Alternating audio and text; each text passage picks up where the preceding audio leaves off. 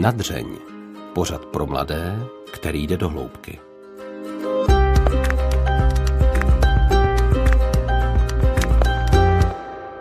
Výbušná nespoutanost a svoboda, které jsou nakažlivé tak, že se do nich člověk dokáže zamilovat po první protančené písni. Radost sdílená na tanečním parketu. Možná už jste taky zažili swing a možná vám taky učaroval, nebo jste si ťukali na čelo, co na tom lidi vidí. Ať už patříte tam či onam, tenhle rozhovor je pro vás všechny. Je totiž nejen o tanci, ale taky o hlubokém ponoření do nitra, o naslouchání hudbě, o komunikaci. O tom, jaké to je být ženou ve vedoucí pozici a zároveň manželkou a matkou. Nechte se inspirovat povídáním s jednou ze zakladatelek taneční školy Swing Wings a duší komunity, která se kolem ní utvořila, Pavlínou Korcovou. Otázky pokládá a příjemný poslech vám přeje její studentka Aneška Věvjorková. Já jsem moc ráda, že pozvání přijela Pavli, tak tě moc tady vítám. Ahoj. Ahoj. Mě by zajímalo, na jakém nejzvláštnějším místě si zatím tancovala. Myslím si, že to úplně nejzvláštnější byl asi Drakulův hrad v Rumunsku, když jsme učili na tanečním festivalu, který pojmenovali uh, Transvingvania a postavili to hodně na tom, že to bylo v Transylvánii a dokonce nás vyvezli na na ten hrad prostě, o kterém se traduje, že tam minimálně pobýval Drákula, takže jsem si zatančila na Drákulově hradu. Já jsem myslela, že zmíníš ten autobus, ve kterém se uh, tančí vlastně zpátky, když se jede z Věličky ze Solného jo, dolu. samozřejmě autobus, loď, ve vlaku, všechny tady, tyto, všechny tady tyto věci proběhly. Mně to ještě nedá, abych nezmínila vlastně takovou eh, tvoji slavnou taneční historku, když jste se zúčastnili Evropské světového šampionátu ve swingu mm-hmm. s Peterem, s tanečním partnerem. A tam se vám stalo to, že ve vaší kategorii, kde jste soutěžili, tak eh, to je vlastně snaha tam ukázat nějakou show, akrobatické prvky se tam dělají, jako mm, ohromit nějak ty, ty porodce. A vám se stalo, že ty se vlastně zranila, mm-hmm. takže jste museli ty akrobatické prvky, které se tam předpokládají, tak jste je museli vynechat. No a bylo úplně super, když jste vlastně získali zlatou medaili a všichni z toho tady byli úplně nadšení v Brně, to si pamatuju. Tak eh, čím si myslíš, že jste porotu tehdy nadchli, když jste vlastně tam nemohli předvést nic tak bombastického, jako jsou ty akrobatické prvky? No, ta zpětná vazba minimálně, něco si pamatuju, byla, se hodně točila kolem emocí, eh, že to vystoupení nějakým způsobem bylo jako upřímné a mělo to prostě nějaký energický náboj a nějakou emoci, která je jako zaujala vlastně natolik, že jim tam ta akrobacie vůbec nechyběla. Mm, dokázala bys říct, co třeba za emoci to bylo za vás, jako když jste to tančili, tak co to bylo za emoci? Já si pamatuju, co jsem prožívala. Já jsem hrozně byla tehdy napojená právě na ty lidi, co byli tady v Brně, protože um, si to pamatuju dobře, tak si myslím, že dokonce sešli a sledovali ten přenos a já jsem věděla, že se na nás dívají a že nám jakoby fandí. A bylo to velmi emotivní období celkově, protože my jsme vlastně tehdy prožívali, že nás vypověděli ze dne na den z jednoho tanečního studia.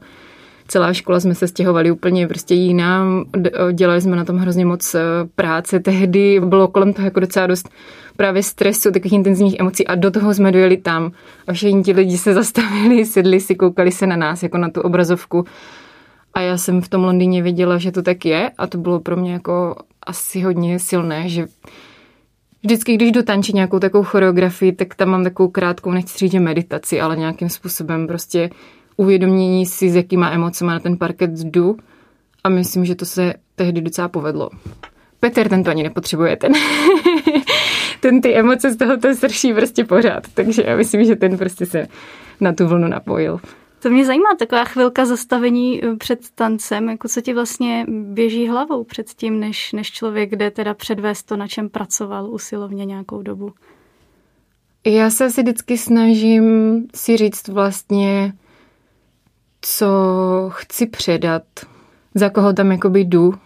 Nějakým způsobem i, mm, jak to říct, jakože co všechno si sebou jako nesu, jo, takže pro mě třeba osobně to je nějaký obraz, nějaká zpráva prostě ženy, která občas má pocit, že toho na ramenou nese hodně, ale prostě snaží se to brát jako s nějakou grácí a s nějakou elegancí a to, jakým způsobem to do toho tance prostě může vyprojektovat a dát do toho jako tu osobnost, no.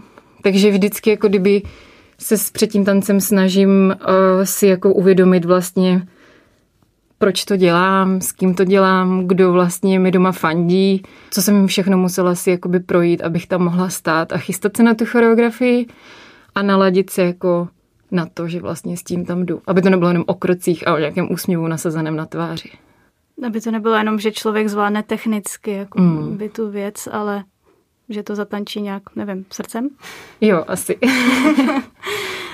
vlastně ty si říkala, že mm, žena, která má toho na sobě hrozně moc, jako by naloženo, nebo která toho nese hrozně moc, to tím myslíš eh, to, že vedeš tu taneční školu? Jako neřekla bych hrozně moc, ale dost. Myslím si, že to má jako každá žena a i každý muž, že prostě do tohoto se dokážeme jako vcítit všichni. Ale vlastně, když se každý takhle zastaví a zamyslí se sám nad sebou, prostě co, tak ano, ano, vlastně všechny ty nějaké moje role, že prostě se snažím nějakým způsobem držet tu komunitu pohromadě, předávat ten tanec, zároveň prostě nějaká práce, nějaká rodina, jo, na vše, všechny to je jako na, na nás vlastně dost a ty role nám nějakým způsobem upravují osobnost, něco se pořád učíme a myslím, že se to do toho dá jako pěkně vyprojektovat do toho tance. To je vlastně to, že tanec byl původně hlavně tvůj koníček asi a pak mm. postupem času se to stalo zaměstnáním. Tak jsi s tím propojením vlastně spokojená? Jo, určitě moc. Hlavně jako tam hraje i důležitou roli to, že ta moje práce není jenom ten tanec samotný. Já obdivuju všechny tanečníky, kteří prostě pracují tak, že jsou denně uh, na nějaké show, a kterou ještě ty angažmá si musí zhánět sami a prostě tančí denně, denně, denně a to je jako jejich chléb. Obrovský respekt tady těm lidem. Já mám to štěstí, že takhle moje práce nevypadá. Moje práce je z velké části organizace, nějaká, nějaké prostě diskuze s týmem, uh, dlouho to bylo administrativa, organizace eventů a tak, takže pořád, přestože to točí kolem toho jednoho, tak když šla na ten parket, tak to byl ten moment toho odpočinku. A, a to je tam jakože asi to, co mi pořád do toho drží tu energii, no, že ten, ten kontrast vlastně. Že ti to neskazí, tu radost stance. Mm-mm. Tak to zní jako sen, živit se něčím takhle, co člověka baví. Jak vlastně najít v životě nějakou takovou věc, která opravdu pak člověka baví tolik, že to málem nevnímá ani jako práci? Jako, tak určitě je tam důležitá ta vášeň, jakmile si člověk najde, tak potom záleží, jestli se to dá aspoň trochu monetizovat. že prostě spousta z nás má koníček, který by jako neuživil to obrovské štěstí v tom swingu i prostě v celkově, jak to jakoby funguje, je, že je to jako umělecká forma, ale pořád postavená prostě tak, že se z toho dá žít vlastně. Že to člověk jo. může učit. Že to člověk může učit, přesně. Člověk to může učit, může organizovat kulturní akce, které se toho týkají, může to učit mezinárodně. A to jsou všechno jakoby věci, které uh, nějakým způsobem vydělávají aspoň nějaké peníze a můžou uživit aspoň pár lidí.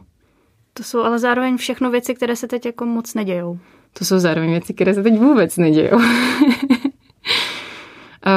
jo, teď samozřejmě je ta doba jiná a ještě s tou naší taneční školou si myslím, že to je určitá stabilita. Mám spoustu kamarádů, kteří se živí jenom tím, že cestují po světě a učí tanec na festivalech. Víceméně každý festival je nějaká jednorázovka.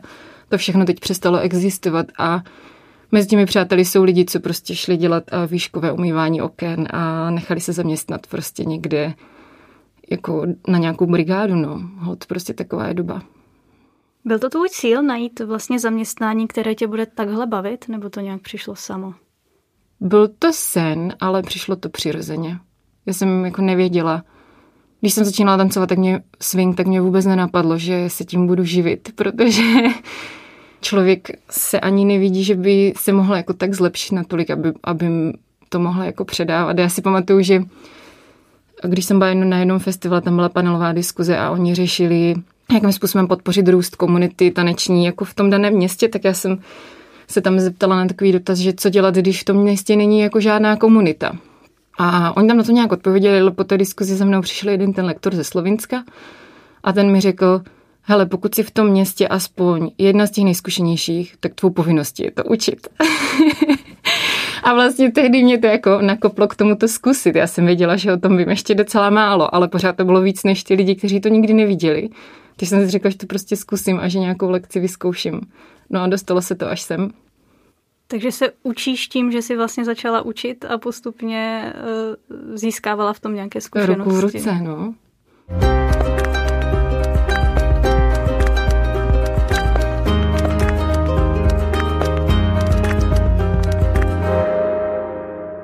Ty jsi prošla různými tanečními styly, tak co je pro tebe na tom swingu tak, uh, tak zásadního, že jsi u něho zůstala?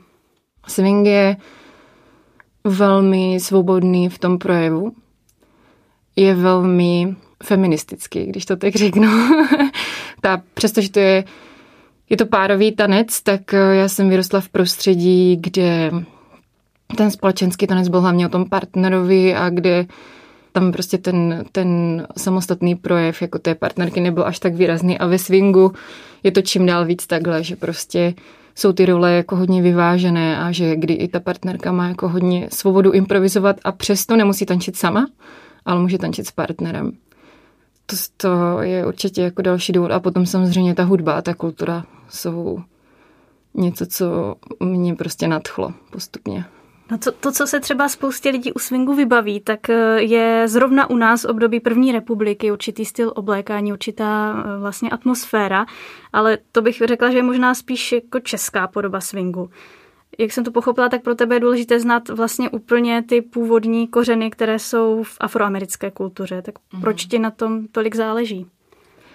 Záleží mi na tom hlavně z toho důvodu, že ten swing bych si přála, aby byl jako vnímán nějakým způsobem komplexně a ne zjednodušeně celá jako ta kultura, protože no to začalo tak, eh, že Jakoby když, když se řekne slovo swing tak, eh, a ty emoce kolem toho, tak se většinou lidem vybaví, že to je veselý, velmi hravý tanec a že prostě tam panuje dobrá nálada a, a tak dále. A vlastně já jsem v tom jako taky žila taky dlouho a doteďka samozřejmě ano, ale takový první moment byl, když někdy před čtyřmi lety na tu scénu nastoupil jeden velmi uh, talentovaný ruský tanečník.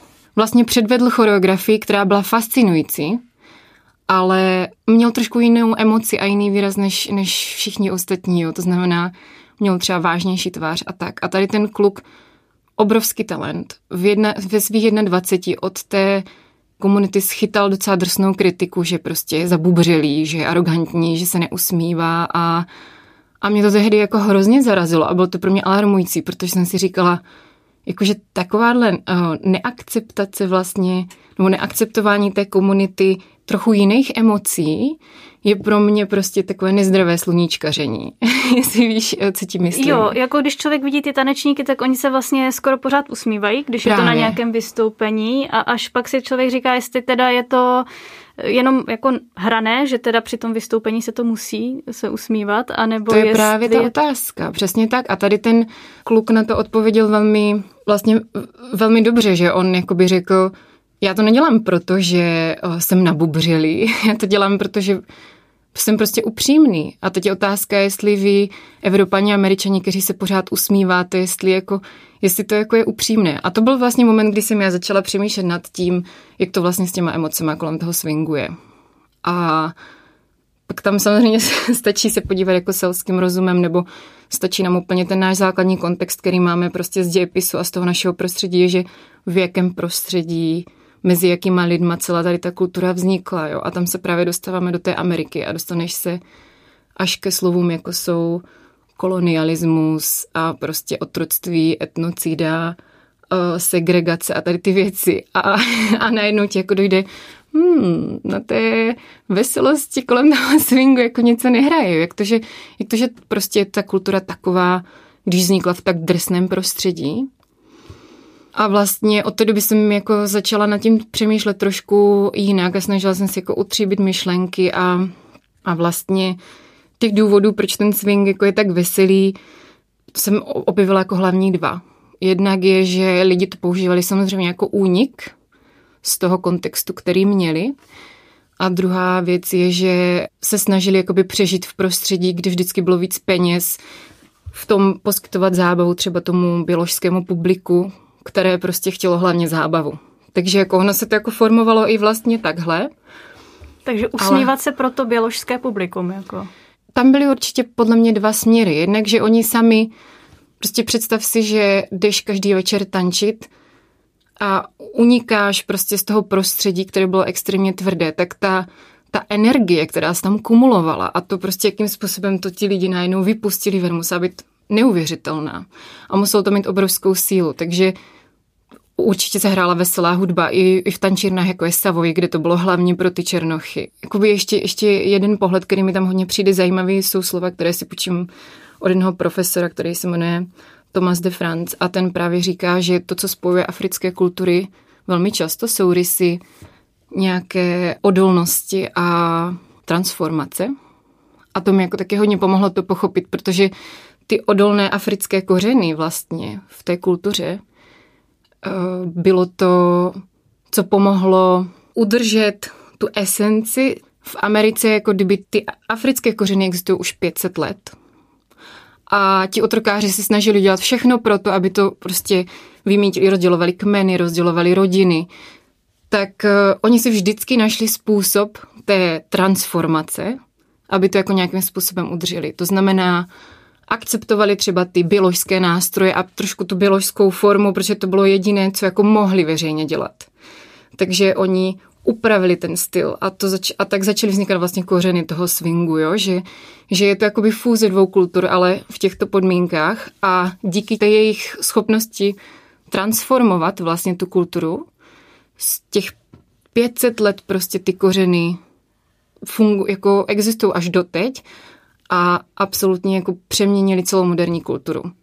Jazz, soul, uh, swing, funky, hip-hop, pop music, prostě tam to všude pořád je a pořád to nese jako tu zprávu toho přežití a té odolnosti. Takže, takže pro mě vlastně jako tanečník, když se na to podívám takhle s tím kontextem, tak mě to hrozně pomohlo v tom, že najednou ty na ten parket nejdeš jenom se smát a bavit, ale že prostě v tom vidíš to, jak ten celý ten styl je prostě silný o přežití, o uchování kultury, o jaká tam je prostě respekt vůči tomu dědictví a, a ta hrdost jako na to všecko.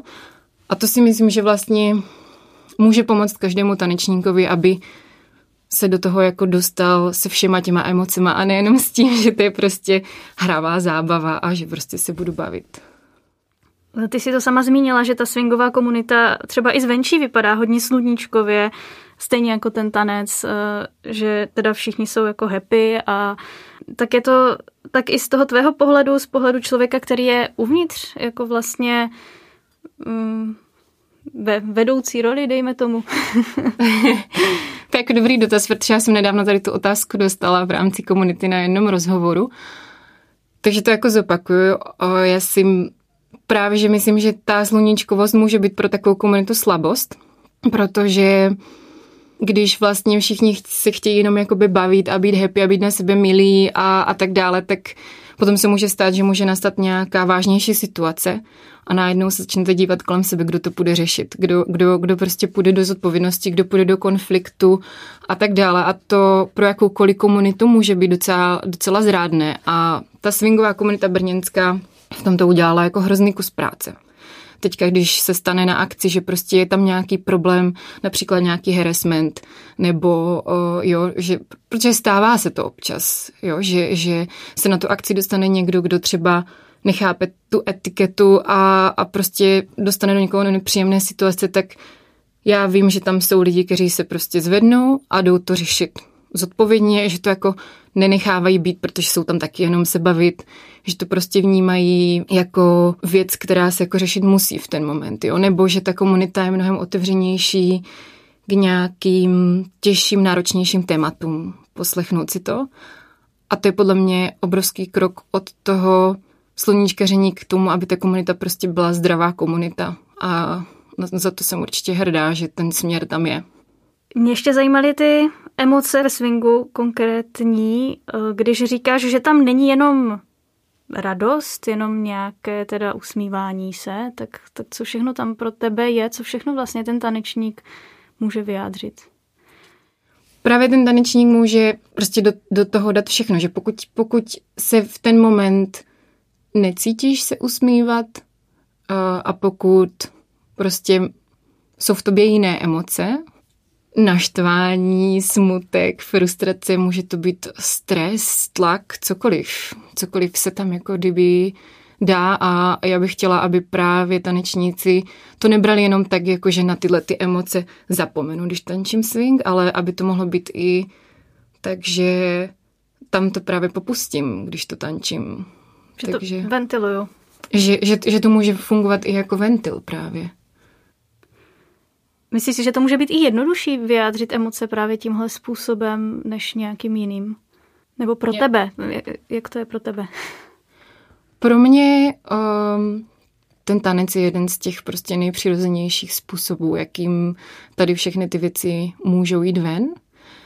A já třeba tomu otevřít se i těm negativním emocím, které, které v nás občas jsou a prostě vyventilovat to ven formou toho tance je něco, co se pořád učím, protože on to nejde jednoduché, to nejde jen tak prostě z ničeho nic. Takže já samozřejmě taky u toho swingu spíš to mám tak, že jako mi to pomáhá na to jako zapomenout nebo se od toho odreagovat spíš, ale právě se učím i to sebe reflektovat, jako abych to dokázala prostě používat takto, protože podle mě to je důležité a je to opravdu jako komplexní.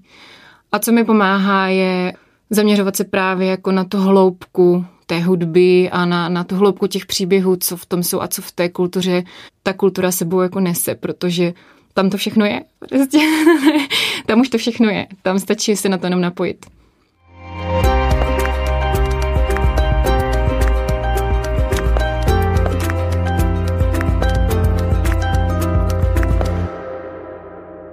tomu mě napadá, že u sebe jsem třeba vnímala takové to jako snahu zatančit to vlastně dobře a mm. pak tam možná odpadne právě ta uh, spíš zatančit nějakou emoci nebo spíš do toho jakoby dát sebe, sebe celého člověka tančit srdcem nebo jak, jak to jakoby nazvat versus uh, teda snaha o nějakou technickou správnost, uh, dokonalost, nevím, jak to vyjádřit. Musela si třeba tohle i ty řešit, nebo řešíš tohle samozřejmě, někdy? Samozřejmě, samozřejmě, že jo.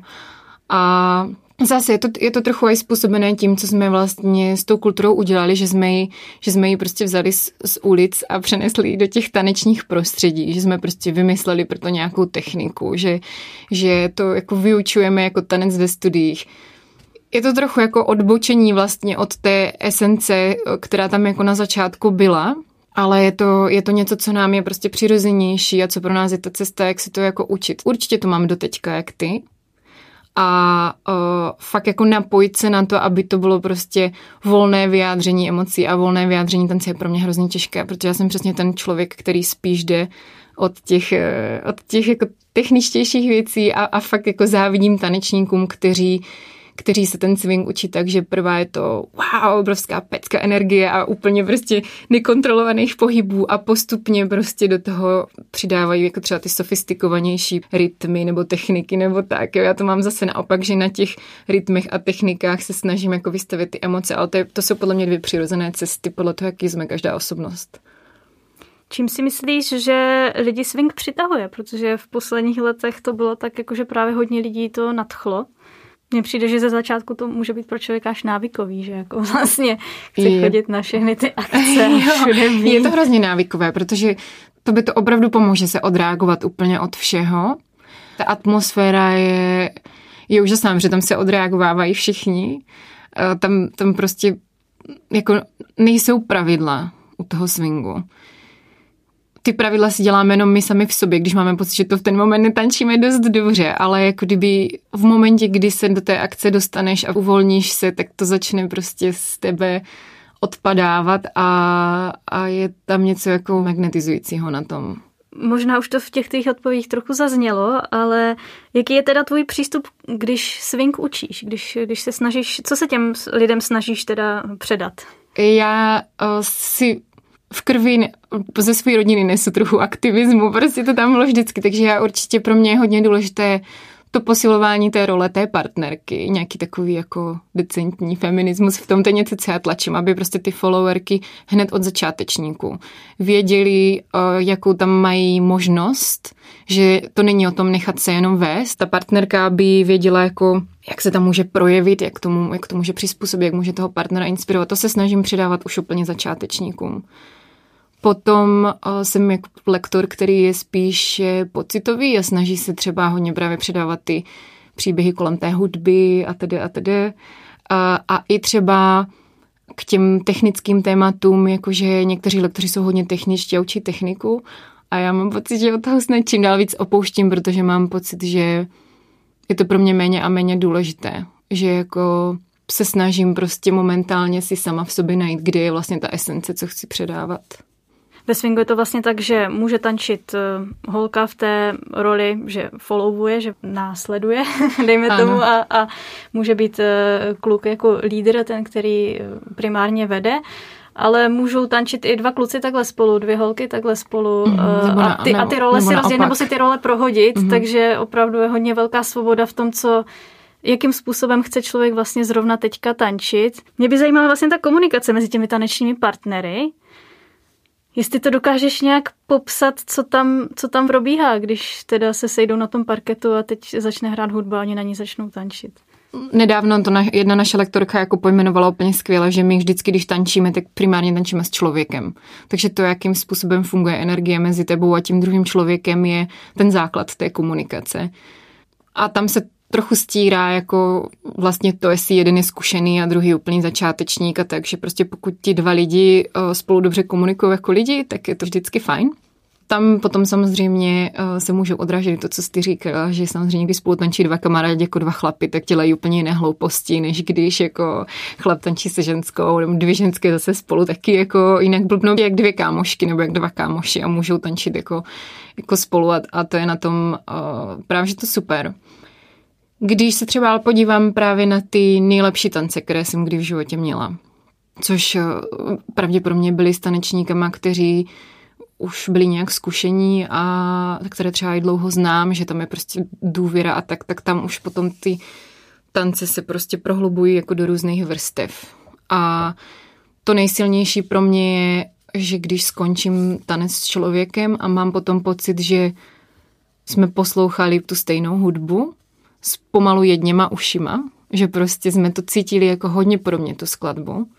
Tak to je jako jedna věc. Druhá věc je to, že se tam vždycky vyměňují nějaké inspirace mezi sebou nebo nějaké nápady, nějaké překvapení a tak. A pro mě vždycky je fantastický moment, když jsem tam zatančila něco, co jsem zatančila jako poprvé v životě. A teďka nemyslím, že jako mě otočil směrem, kterým jsem se nikdy neotočila, ale myslím tím, že jako já sama jsem třeba ve svých krokových variacích vymyslela něco nebo nějaký rytmus, který jsem předtím nikdy neudělala a to na základě toho, že ten partner mě inspiroval a ta hudba nás společně inspirovala, tak to je pro mě tanec, který jako je wow a je tam, je tam jako, stojí to na té komunikaci, že jo, že prostě on mi dal nápad, já jsem ho použila, pak jsem ho vrátila a tak, tak nevím, jestli to je srozumitelné. Ale... Tak nějak živelně to vzniká na místě. Živelně na to vzniká na místě právě. A to je jako v základě tou komunikací, protože když bychom si každý tančili za sebe a nekomunikovali to spolu, tak se to nikdy nestane. Ve swingu je to na tom postavené, tak fungují i soutěže, že jo? Většina soutěží je improvizovaných. Pokud vložně nejdeš představit choreografii, která má mít nějakou zprávu pro to publikum, tak se to děje všechno na tom místě a to je na tom jako to fascinující. Dá se to třeba pro tebe přenést i jako do jiných druhů komunikace? Tady ta taneční komunikace, může to člověk pak uplatnit, eh, když se s lidma baví, pak jako zase slovně nebo nějakým jiným To je způsobem? dost dobrá otázka. Já si myslím, že to má spíš dlouhodobý dopad. V první řadě, že jo, se říká, že nonverbální komunikace je snad 70 až 90% veškeré komunikace a to je jakoby nonverbální komunikace něco, pokud si tanečník obecně, a nemyslím teďka jenom jako, že swingař, se ti může dlouhodobě hodně změnit, když tančíš Jo, může ti to změnit postavení těla, můžeš se otevřít, může ti to zladit pohyby a tak. To určitě jako se projektuje potom do té, do té komunikace. A, a potom samozřejmě jako u toho swingu je důležitá jako i ta komunitní složka, takže ty, ty si pořád v kontaktu s lidmi a pořád tu komunikaci jako trénuješ, to se tam taky může ukázat. A to, co konkrétně prožíváme, jako v tom je podle mě obou strané, že můžeš se naučit třeba víc poslouchat díky tomu tanci, uvědomit si, že někdy říct míně víc. Takže to na sobě pozoruje, že to na to má nějaký vliv. Určitě jo.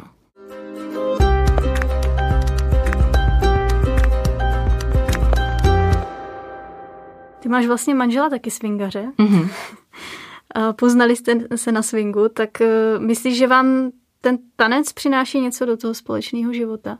Určitě, já jsem se jakoby ve svých bývalých stazích vždycky snažila vyhnout tomu, abych eh, abych skončila s manželem swingařem, ale vlastně, co jsem poznala jako mého Toma, tak eh, jsem zjistila, že to může fungovat jako fantasticky, že vůbec to pochopení, on má prostě pochopení pro, pro to, co dělám, pro tu kulturu, pro ten můj vztah s těmi tanečními partnery, pro něho, jakoby pro manžela tanečnice, která cestuje po světě a, a na víkend odjede s jiným tanečním partnerem, kde jako tráví 24 hodin denně, jako na stejném ubytování, ve stejných prostorech a tak, to jako vyžaduje velkou dávku trpělivosti a důvěry. A můj muž je v tomto fantastický, jako on, on nad tím vůbec nepochybuje, on, já teda musím dát vděk i těm partnerům, se kterými spolupracuju, což není jenom Petr, ale jsou to i s jedním Belgičanem, s jedním Brazilcem, s jedním Švédem, jsou ty spolupráce jako celkem pravidelné a on se všema má skvělý vztah a oni mu vyšli vstříc, že se opravdu snažili prostě mu věnovat ten čas, poznat se s ním, vytvořit tu důvěru na všech jako frontách a tak. A takže ten, ten tanec určitě jako přináší té naší důvěře, zároveň on velmi preferuje blues, což je pomalý styl, který mi být velmi kontaktní a velmi intimní a taky cestuje po festivalech po světě a má tu důvěru ode mě, že, že prostě může si to jet zatančit. Takže já si myslím, že celkově ta dynamika toho vztahu, postavená na tom pochopení a na té důvěře, uh, díky tady tomu tanci má trošku jiný rozměr. To, co to přináší nám, je jako prakticky taky, že ne, že bychom doma denně tančili, ale, ale prostě už jenom ta představa, že jsme oba staří a jsme spolu někde začne hrát hudba a my se, my se prostě zvedneme a zatančíme si, je pro mě jako hrozně kouzelná. Vidíš, a tak to mě nenapadlo, že si, si nechtěla jako manžela swingaře původně, nebo že, že si nechtěla vlastně do toho takhle jít. Je, no, ano, já jsem se bála, že vlastně když i on bude z toho prostředí, že už mě to úplně pohltí a že nebudu znát nic jiného. Ale to tak jako trošku je, ale vlastně takovým docela zdravým způsobem. Myslíš si, že je to v partnerském vztahu hodně důležité mít něco takhle společného, co ty lidi takovým způsobem spojí? Myslím si, že to záleží na vztahu, že určitě jsou vztahy, kde to funguje líp, když každý má ten svůj zájem a kdy se jako každý vyřádí a potom mají ten svůj domácí klid třeba spolu. Já jsem si uvědomila, že, uh, že pro mě je to důležité a že, že mi to funguje skvěle, že s ním můžu probírat různé problémy, co máme v komunitě, ptát se ho na rady, řešit to. I, i třeba teďka, jak jsem tady mluvila o nějakém tom svém studiu těch, těch swingových kořenů a to často prostě se člověk zabrouzdá do nějakých frustrací a nějakých jako, protože ne vždycky ta historie je jako veselá, ty se snažíš to poslouchat fakt s otevřeným jako srdcem a potom si z toho jako nešťastná, takže vždycky to s ním můžu jako probrat, ale mě chápe a prostě vnímá to tak, že jako neřeším hlouposti, ale že, že prostě je to pro mě důležité a tak, takže já jsem za to jako hrozně vděčná, že tomu prostředí rozumím. I když si myslím, že by mohl být i partner, který netančí a rozumí tomu taky, že to je jako z velké části jeho osobnost. Máte taky malého syna, tak eh, jak se ti daří vlastně skloubit tohle všechno s tím, že, se, že už se věnuješ dítěti? jako jde to těžko, nebudu ti nalhávat. Eh, čas na tréninky moc není a celkově skloubit tu práci je mám velké štěstí v tom, že náš syn je velmi společenský a má rád uh, vrstevníky a má rád skupiny lidí, takže on chodí do dětské skupinky dvakrát týdně a je tam hrozně spokojený a protože začíná mluvit, tak si o to i umí v týdnu říct, že prostě chce jít do školky. Je tam rád, takže mám třeba dva pracovní dny v týdnu, ale um, vlastně blíží se nám druhý potomek na cestě, takže tam si myslím, že teprve začne ta pořádná legrace. Nebala se třeba, že o něco právě z toho tanečního světa přijdeš, když se staneš mámou? Víš, co tam byl jeden moment, který mi hodně pomohl? A to, že to nejvíc, o co jsem mohla přijít, jsem musela odmítnout, abych se mohla stát mámou. Já jsem vlastně um, měla tak nějak rozjetou tu kariéru té mezinárodní lektorky celkem jako na vrcholu svém, bych řekla.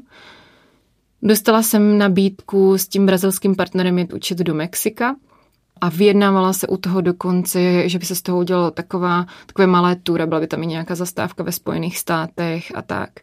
Já jsem věděla, že to je prostě nabídka, která se jako neodmítá. To se tím může stát jako jednou. Jo? My jsme s Petrem byli všude možně po Evropě, už dostala jsem se i do Ruska, do Izraele a tak, ale jako podívat se přes oceán do takovýchhle zemí, ještě do Mexika, jo? to bylo extrémně vzrušující. Ale na druhou stranu moc dobře víme, že Mexiko ještě v té době, kdy se to řešilo, nebyla úplně bezpečná země pro ženy, které se chystaly těhotně nebo by tam měly těhotné. Navíc jsem, ta nabídka samozřejmě přišla ve velkém předstihu, aby se stihly prostě pořešit letenky a všechno. A já jsem věděla, že jsme už přemýšleli o rodině a že když bychom tu rodinu měli, tak bych byla pravděpodobně už docela dost těhotná. Tak jsem se prostě rozhodla, že tu nabídku nepřijmu, že doporučím jinou partnerku a odmítla jsem to jako rovnou, přestože jsem těhotná ještě ani nebyla. V ten moment, kdy jsem jako řekla ne takovéto nabídce, tak jsem si uvědomila, že vlastně méně je více, že mi to jako vůbec nevadilo, že jsem to pustila naprosto s klidem a že, že vlastně když už jsem odmítla tohle, tak uh, už, už jsem srovnaná opět s čímkoliv, co by mi mohlo utéct. Že už vlastně o nic dalšího většího asi nepřijdeš, jo? jako, o, samozřejmě, tam jde i o tu pravidelnost, jo, že z toho vypadneš. Ale ty úplně v pohodě.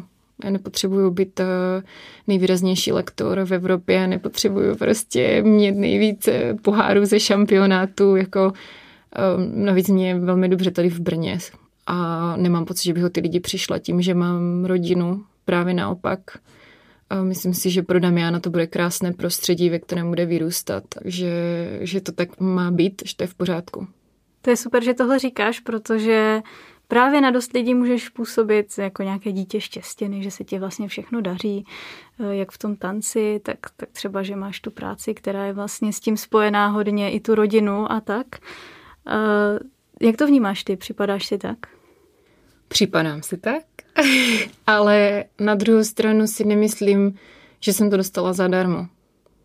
Je spousta věcí, které mi byly dány jako privilegium. A moje rodina, podpora rodičů, lidí kolem mě.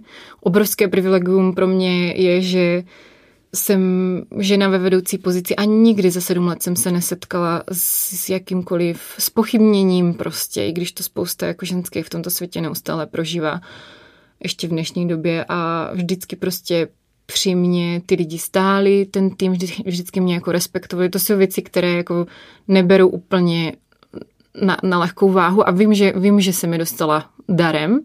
Na druhou stranu je v tom jako spousta práce, spousta utopených myšlenek, spousta času, spousta přemýšlení, osobního rozvoje, takže si myslím, že ta výhoda v těch příležitostech tam byla, ale ta práce zatím je taky. Myslíš si, že to může mít každý? Že je to třeba i nějakým osobním nastavením, které si v sobě člověk nějak uspořádá. Určitě to může, být, může mít každý. Každý startuje s těma příležitostma trochu jinýma a každý tam má nějaké svoje boje, které si musí vyhrát nebo vybojovat, ale vlastně jako spra- zpracovat se dá skoro všechno a když se člověk podívá jako na hrdiny moderního světa, tak v dnešní době už jde fakt všechno. Takže si myslím, že to může mít každý. Samozřejmě i to štěstí v tom, že jsem potkala jako osudového muže je štěstí a může se zdát jako štěstí, ale i na každém vztahu je práce a každému vztahu se dá dát prostě šance a tak. Takže já si myslím, že že je to hlavně o nás a o našem osobnostním růstu a o to, jak se na ty věci díváme. Tak jak se díváš na věci? jak se dívám na věci já? Já se právě snažím se učit pořád. Jakože každá, každá věc, která se mi stane, tak beru tak, že to je příležitost k tomu jako nějak se posunout a naučit si něco nového. A ráda se obklupuju lidma, kteří mají, kteří mají podobné nastavení. To znamená osobně se zlepšovat a, a učit se a tak. A tady těch lidí mám kolem sebe docela dost a jsou mi velkou inspirací a, a jako nějakým motorem. Takže ať už máme jakýkoliv prostě problém, ať už je to ve vztahu nebo v práci, nebo, nebo, nebo i tanečně můžeš mít krizi, tak můžeš se o sobě vždycky jako něco naučit a, a to, co se naučíš, je něco, co ti nikdo nevezme. Ještě na závěr položím jednu takovou otázku, kterou dáváme docela často. Když by se spotkala sama sebe, když ti bylo 20, tak je něco, co by si chtěla vzkázat. Mm, asi bych si řekla, nezapomeň na to, že míně víc. Někdy mám pocit, že toho kolem sebe zhromažďuju moc na to, abych si to dokázala jako užít. Myslím si, že celkově dívat se na všechno jako více minimalisticky může být hrozně osvobozující. A asi bych byla ráda, kdybych to viděla už ve 20. Moc děkuji za rozhovor. Já to ani.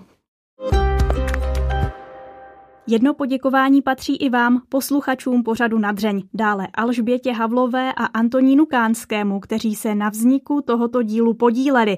Na závěr ještě zazní se svolením dnešního hosta kousek z toho, o čem jsme si povídali po rozhovoru. Tak gratuluju. Jo. Další. Ach jo. Ach jo. to bude stranda. Ne, já se na to strašně těším, samozřejmě. A, a, a, ale jako kdyby je to, bude to jako zajímavé hodně, no. Věřím tomu. No, víš, prostě když už máš totiž to první dítě a jsi do něj neuvěřitelně zamilovaná, ty si nedovedeš představit, že vůbec tu lásku dokážeš nějak znásobit nebo rozštěpit. A potom všichni říkají, že jak přijde to druhé, takže vlastně to jde úplně v pohodě, že prostě můžeš milovat obě dvě zaraz, jo. Ale teďka je to vlastně ještě takový moment, kdy, kdy moje největší obava je z toho, jako jestli se mi nepokazí vztah s Damianem. Mm-hmm. Že, že prostě že to funguje úplně super. Já si to strašně užívám, jako ten vztah s ním. A bylo by mi hrozně líto, kdybychom začali mít nějaké konflikty nebo něco. Mm. To je jako kdyby... Zatím je to taková, ale to, mám z toho samozřejmě radost. Je to nejtěžší věc na světě, ale je to je to super.